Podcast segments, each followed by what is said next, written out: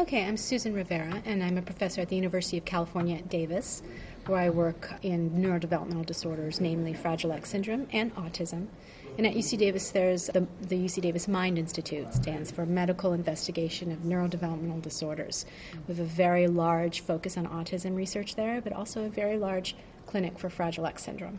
Can you, can you tell us more about Fragile X syndrome? Yes, Fragile X syndrome is a very interesting syndrome to work in because it's a single gene disorder. So we've actually know the gene responsible for Fragile X syndrome. It's very related to autism spectrum disorders too. So when we see children in the clinic that have Fragile X syndrome, about 30 to 40 percent of those children will also be diagnosed with autism spectrum disorders. So we know that the, we have the single gene disorder. We know the protein on the gene responsible for Fragile X syndrome. So the protein product of the FMR1 gene called FMRP is very important. And it's important not only because when it's turned off, bad things happen to the brain, it's also important in, in typical development. So the FMR1 gene is responsible for lots of brain processes, including dendritic spine formation and the connection between neurons. So I, we study Fragile X syndrome um, as a spectrum disorder, much as people talk about autism as a spectrum disorder. You can have different levels of functioning um, within the Fragile X spectrum. So you can have premutation carriers whose. So wait a second. What, what, what does it look like? I mean, how, how does somebody know if they have a Fragile X? Fragile X syndrome, that is, if you have 200 or more CGG repeats on this region of the I X see. chromosome, what or the that? FMR1 CCG gene. CGG. So these are trinucleotide repeats. And, I'm sure everybody's going to know exactly what that is. We're talking about genetics here. That's genetics, okay. right. And uh, so it's de- defined uh, sort of molecularly that way. Behaviorally, those who have Fragile X typically have intellectual impairment or mental retardation. Um, that is a full, full mutation child.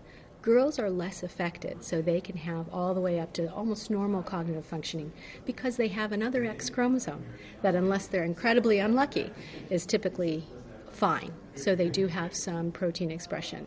Whereas boys with only one X chromosome actually typically have that gene methylated or turned off.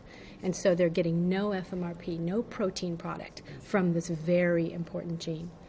So, by studying it as a spectrum, what we've been able to do is sort of look at the dose response of this gene. So, how much protein are you expressing? How much messenger RNA are you expressing? And how does that affect brain development? So, this is happening from birth, this is happening before birth, right? This is correct. These are the things that are going on when the mother's pregnant. At the cellular level, yes. And, um, and Fragile X is a repeat expansion kind of uh, syndrome, so that you it is it is inherited from the parents. You're doing some very practical research, aren't you? I mean, when I mean practical, you're using human beings and you're trying to derive remedies for the situation.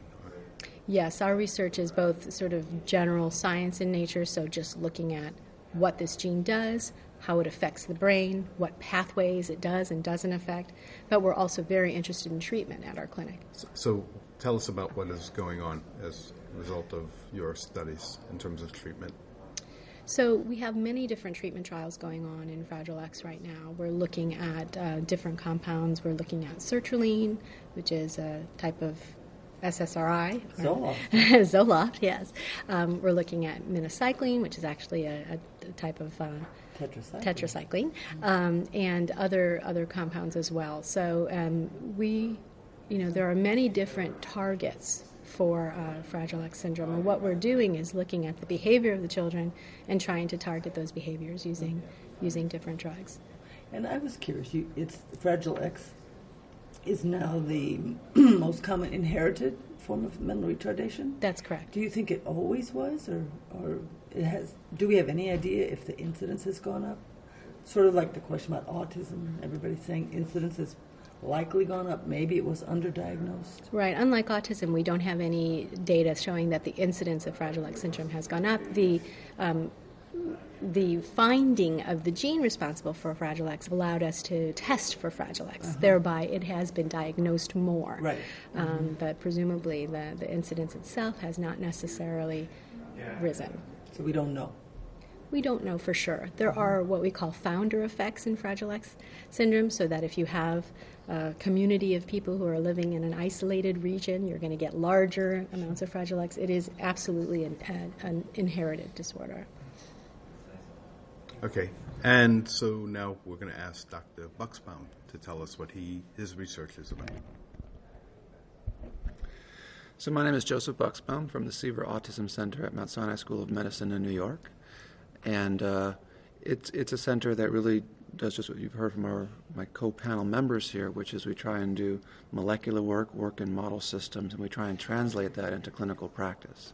Um, one of the things we focus a lot on is a gene called SHANK3. SHANK3 is mutated in about half a percent to one percent of kids with autism or other developmental disorders, which sounds like a tiny fraction, but it turns out that's quite high in terms of the different causes of autism. Each one doesn't account for more than 1 or 2% or less of autism. Each genetic. Each genetic cause that we know of. Uh-huh. So, um, but what we hope to do with genetic causes of autism like Fragile X or SHANK3 is learn enough about the pathways that Dr. DiCicco-Bloom was talking about to understand what goes wrong generally and then develop uh, novel interventions that will improve uh, for autism across the boards. So even if they didn't have a known genetic cause. Exactly. And a good example that people often bring out is that mutations in a certain gene that's the target of statins uh, is incredibly rare. But everybody who has high blood pressure, sorry, who has high cholesterol, benefits from statin therapies. The number of people who have the mutation in the HMG CoA reductase gene is really infinitesimal, but it's sufficient to learn about the, how cholesterol is metabolized that you can actually develop a, it becomes a target for drugs that help, help people broadly. Right. So that's kind of what we think about with SHANK3 and That's a probably. very good analogy.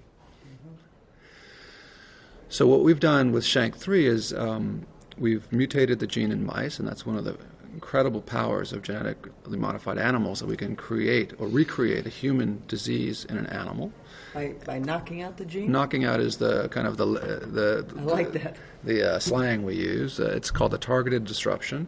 We actually have tools to disrupt a specific gene in a mouse or now other organisms as well, and then we see we can ask very specific questions about the mouse's brain behavior, about its behavior more broadly, and then we can learn about you know the exact molecular and cellular pathways in the brain that are responsive to changes in the levels of that protein or gene.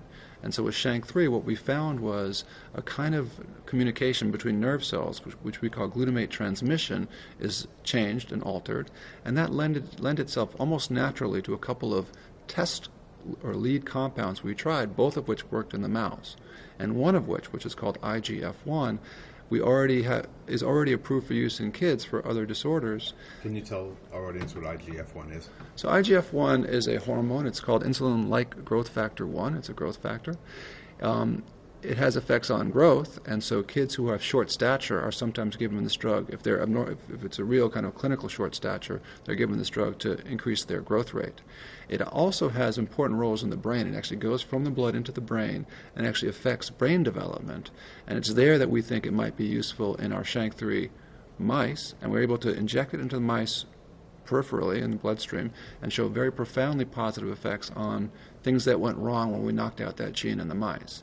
And that's where that kind of result, especially for a drug that's with a lot of safety data, so it's not a, a new investigational drug, it's an established drug, or repurposing as it's sometimes called, we're able to go to the FDA and say, we think that the body of evidence about safety of this drug in kids is so vast that we think it would be appropriate to get approval to go forward to look at kids with a SHANK3 mutation. And we just received that approval. I was just going to ask you. So, so you now have approval to use this, Yes. and you're doing studies on children. Right. So we have had over the past 18 months or two years about 30 families come through with SHANK3 mutations, and we've done a very detailed characterization of prospectively of what they look like. You've heard that about 30 to 40 percent of kids with Fragile X ha, uh, ha, present with autism. About 80 percent of kids with a SHANK3 mutation present with autism, and some of them are non-syndromic, which means that you couldn't tell that they had a, a SHANK3 mutation. They look like any other kid with autism. So how do you know? Well, we can do the genetic test. Uh-huh. So those families that are so far, so far we've seen 30, we have another 30 lined up, are the families who we're going to turn back to of course, it'll be a national call, but turn back to and say, would you like to participate in this, you know, first in, well, not first in man, but first in children with SHANK3 mutations uh, trial around this compound. That's interesting. So you, so because this drug is available, uh, and it's now off-label use, I guess, is that correct? It's, yes. I mean, as a physician, we, I would call it an off-label use. Do you anticipate that you're going to see pediatricians using it? Well, that- or pay, you know, families turning to So it- pediatricians? The, the answer is it's always a risk. I mean, one of the, you know, as soon as information goes out about these sorts of um, results, families want to try these things. They want the best for their children. There's no question about it.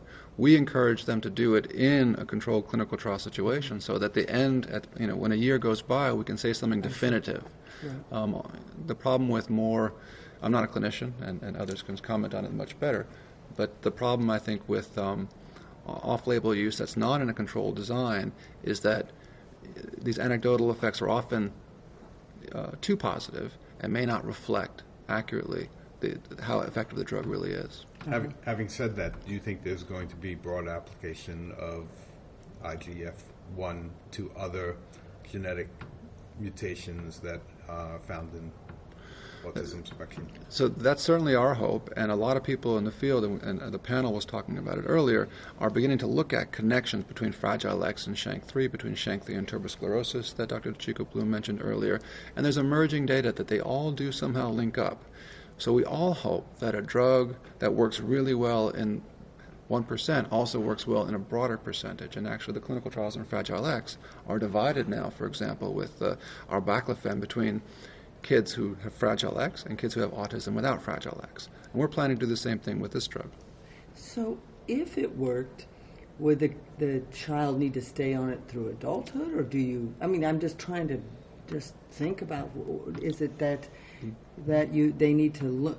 We know so much social learning goes on uh, developmentally during a certain period. I was very curious about the, the test that you spoke about with or when you are able to do a knockout fragile mouse that they uh, don't that they it's not that they aren't social. They just don't stay around long enough to, that they uh, oh okay. Well so one of the presenters was presenting about fragile x that um, it's not that they're not motivated to be social but they don't stay around, around long enough. I was thinking then they don't learn actually. They, so that social learning doesn't get laid down in some kind of a way well, let me, let me uh, bring up an, an, issue you just raised about how long you'd treat and the excitement that might come from such a trial. Uh, I think it's, it's, it's, really important for us to be cautious here. Um, and I, am not sure we want to think about how long to treat before we know that it's a good idea to treat. Mm-hmm. Uh, and I, I, think, as you've heard uh, already, um, IGF 1 uh, that is going to be studied here may be applicable to other children with other genetic causes or unknown causes. However, it's, it's likely it's only going to affect or be useful for a subgroup of them. And so, what, what, what we don't want to give the impression is that IGF 1, anybody with a, a, mental disability and autism spectrum, should go out and use it. Uh, we've been down that road, and it's, it, it's inappropriate, it's, and it's in fact dangerous uh, to be giving medications uh, or drugs that, that are effective in some to, to everybody for long times. So, I mean, there are, this is great enthusiasm because we've learned about a pathway, used a model of an animal, found a drug that helps the animal, and now trying it in children with the same gene defect. But I think, as Dr. Buxbaum has alluded to, not every child with SHANK3 deficiency may respond. Right. And so, uh, the other genetic models, tuberous sclerosis, for example, or Fragile X, where there are compounds that are going to work that probably only work for some of them uh-huh. because it's complex. Mm-hmm. And so if you present to a clinic with autism spectrum, there may be one, two, even three things that might help you, but not another person. And hopefully, by the kinds of studies that are being done carefully, understanding the, the genotype, what genes a person has, and their particular symptom set, that you might choose based on their genetic makeup right. or their behaviors, which might be better for them. Mm-hmm. And so, what you don't want is people having this wholesale idea that autism spectrum, treat with drug X. But you know what, as a clinician, I found quite exciting about what it is you did choose is we have a way of thinking about something like this with a short stature child, right? Where you actually, the pediatrician did treat, you treat between, we know exactly, you read the bones, you know, the long bone, you know, and so you know exactly how to treat. It may, it may or may not help, but you know what it could do and you know how long to use it. If the child's past, I don't know, whatever, 8, 12, I think it is, different ages, you don't, so the child has to be in the window and kind of you know the risks and the benefit. You're not really talking about s- something that, Right, and, and you, you're talking, you, you're making a very good comparison here. We know the period of growth, prepubertal. We know when the bone, the, the, the growth plate of the bone Right. closes, and therefore IGF-1 after that point is not helpful. Right. There's no, there's no system that responds. But we don't know what those markers in the brain are. We don't know when that plasticity that we're ta- tapping into it, it completes, and or whether or not there are other systems where Right. continuing drug may have a negative effect mm-hmm. because it's a behaviorally defined. We're not counting, you know, looking at Right. bone density, and and so we're all struggling in the field, uh, as Dr. Buxbaum talked about earlier, about what the markers are for outcome. but we don't want to get lost in the lab and we don't want to be overexcited uh, Yeah, uh, out in the field. So it's a real, and what are the risks of IgA? So again, I'm not a clinician, and I, I need to say that. But you know, IGF-1. Uh, from we have somebody at Mount Sinai who's an expert on growth factors and growth hormones, and IGF-1 is generally safe. Uh, you do look at some metabolic markers to make sure that everything uh, uh, is going okay. With any compound, nobody really knows. Nobody really likes to think about treatment for years and years because people you can always imagine some long-term risk uh, with any drug. And um, so I think with IGF-1 or any any treatment in autism besides behavioral, people are thinking about, you know, can we target a critical window that makes a change that's persistent? Right. You know, uh, Is my- it generic, by the way? Is is this Not, no. it's uh, even though it's been out a long time, right? This is.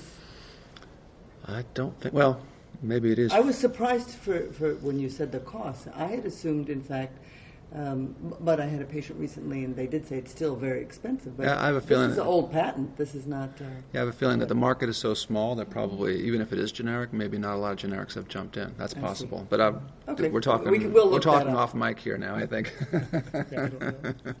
we'll see. anyone want to add anything? Actually, I wanted to ask a question, which uh, I didn't know if it was an appropriate question or not. But you all um, mentioned how you find genes, and that you these genes are present in certain populations, and then you state that they're responsible for the disease. But I wonder if you're finding just the, uh, a gene that gets uh, is mutated in these people, if that's the cause, or it is one of a set of other issues that are present in these children. I think probably the, the most uh, striking case is that of Fragile X syndrome. So it isn't that those with Fragile X syndrome do or do not have the gene. We all have the gene, and what happens is there's an, an expansion, you know, a sort of molecular expansion that causes the gene to be turned off, and that's the problem.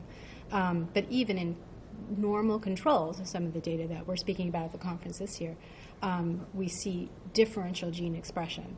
So um, the other piece of that is in, in a disorder like autism, it isn't one gene, it's multiple genes.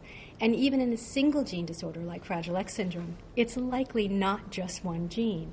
There are multiple background gene effects that haven't necessarily been identified yet. So we, we are aware of many other genes that interact with FMR1, many. Um, so this is a, although we like to lay it out as, as a very simple model system, it, it really isn't. So to understand it fully, we're going to have to do a lot of other investigations with a lot of other genes as well. And the epigenetics of the gene. And then the epigenetics are also going to come into play, correct? But it, but it is uh, another form of spectrum in the sense that there are some genes that are such high risk that basically, effectively, if you have a mutation in that gene, you're going to have a severe developmental disorder. And there are genes that we call less penetrant, which need, which require multiple factors for there to be a full expression of a disorder. And I think on on the very very highly penetrant side, certainly SHANK3 is one of the top in terms of highly penetrant. And so is FMR FMR1. And Right. Down syndrome. And Down syndrome, of course, highly penetrant. Yeah. Mm-hmm. And then you have things that we are quite sure are contributing to risk significantly, but generally, if they increase risk by fourfold or threefold, there must be other factors that layer in to really kind of produce the full syndrome at the end. So mm-hmm. that too, even genetic risk is a spectrum of sorts. For our audience, I would like to focus in a little bit on the good news because as I was listening to you all speak, there was good news out of this and news that should um, be of interest to the general audience that you are coming up with, I don't want to say cures, but Mo- treatments. models of, of disease. But you, you, Dr. Buxbaum, have a specific treatment about to be implemented, right? Right. Can you, can you tell us just a little bit about how that's going to happen? So, um, I am an optimist, and I also rec- recognize that we need to manage expectation uh, for a variety of reasons. One is because the more systematic we are, the more likely we are to get to the, where we want to go. Um, we do, you know, as, as I mentioned earlier, when we disrupt this gene in mice, we see changes in the brain that are corrected following two weeks injection of a compound called IGF-1, and that allows us, that, that provides sufficient information to go back to the FDA and say, we think this is something that's worth trying. And they agreed. Uh, they gave us a waiver, effectively, to say go ahead, and that means we can turn around and develop what we call a randomized clinical trial uh, in patients where the patient either receives a placebo or the active compound for three months. Then there's a, a washout period, a delay, and then we switch arms. So somebody who in the first part got the placebo now gets the active treatment. The person who got the active treatment now gets placebo, and we look at behavioral and other measures before the treatment, in the middle, and at the end. And we try and see if there was a significant improvement in the active IGF-1 arm compared to the placebo arm. I'm a little lost, but So there's room for optimism. I I am an optimist. And, you're beginning uh, treatments. we are beginning treatments. Now, And what- you're, and you're beginning treatments on people hoping to see dramatic results. Hoping to see results. And are there other other Well, let me- sorts of clinical trials going on like? Well, you One with Fragile X. Quite a few with Fragile X. Tuberous sclerosis, there are I see. clinical trials. So really, there's a lot going on in, in your field. There's a lot going on. compared to say ten years ago. So, is there a database that exists for people who have uh, children who are suffering from certain diseases where they can call and find out where are there clinical trials that are appropriate for those children with those diseases that are now not being able to be treated? The, the, the NIH, there's something called clinicaltrials.gov, which maintains Clinicaltrials.gov. which maintains a database of clinical trials. And for many of these disorders with a monogenic cause, there are actually advocacy groups like the Fragile X Society, the um, Phelan-McDermid Syndrome Society, which is the Shank3 group, and there are others. And so networking with other family members who are affected by a similar condition or going to clinicaltrials.gov is the best way to find out about the state of the field. Okay, so Thank you very much. It's a thank pleasure. you for joining us. Thank you. Pleasure.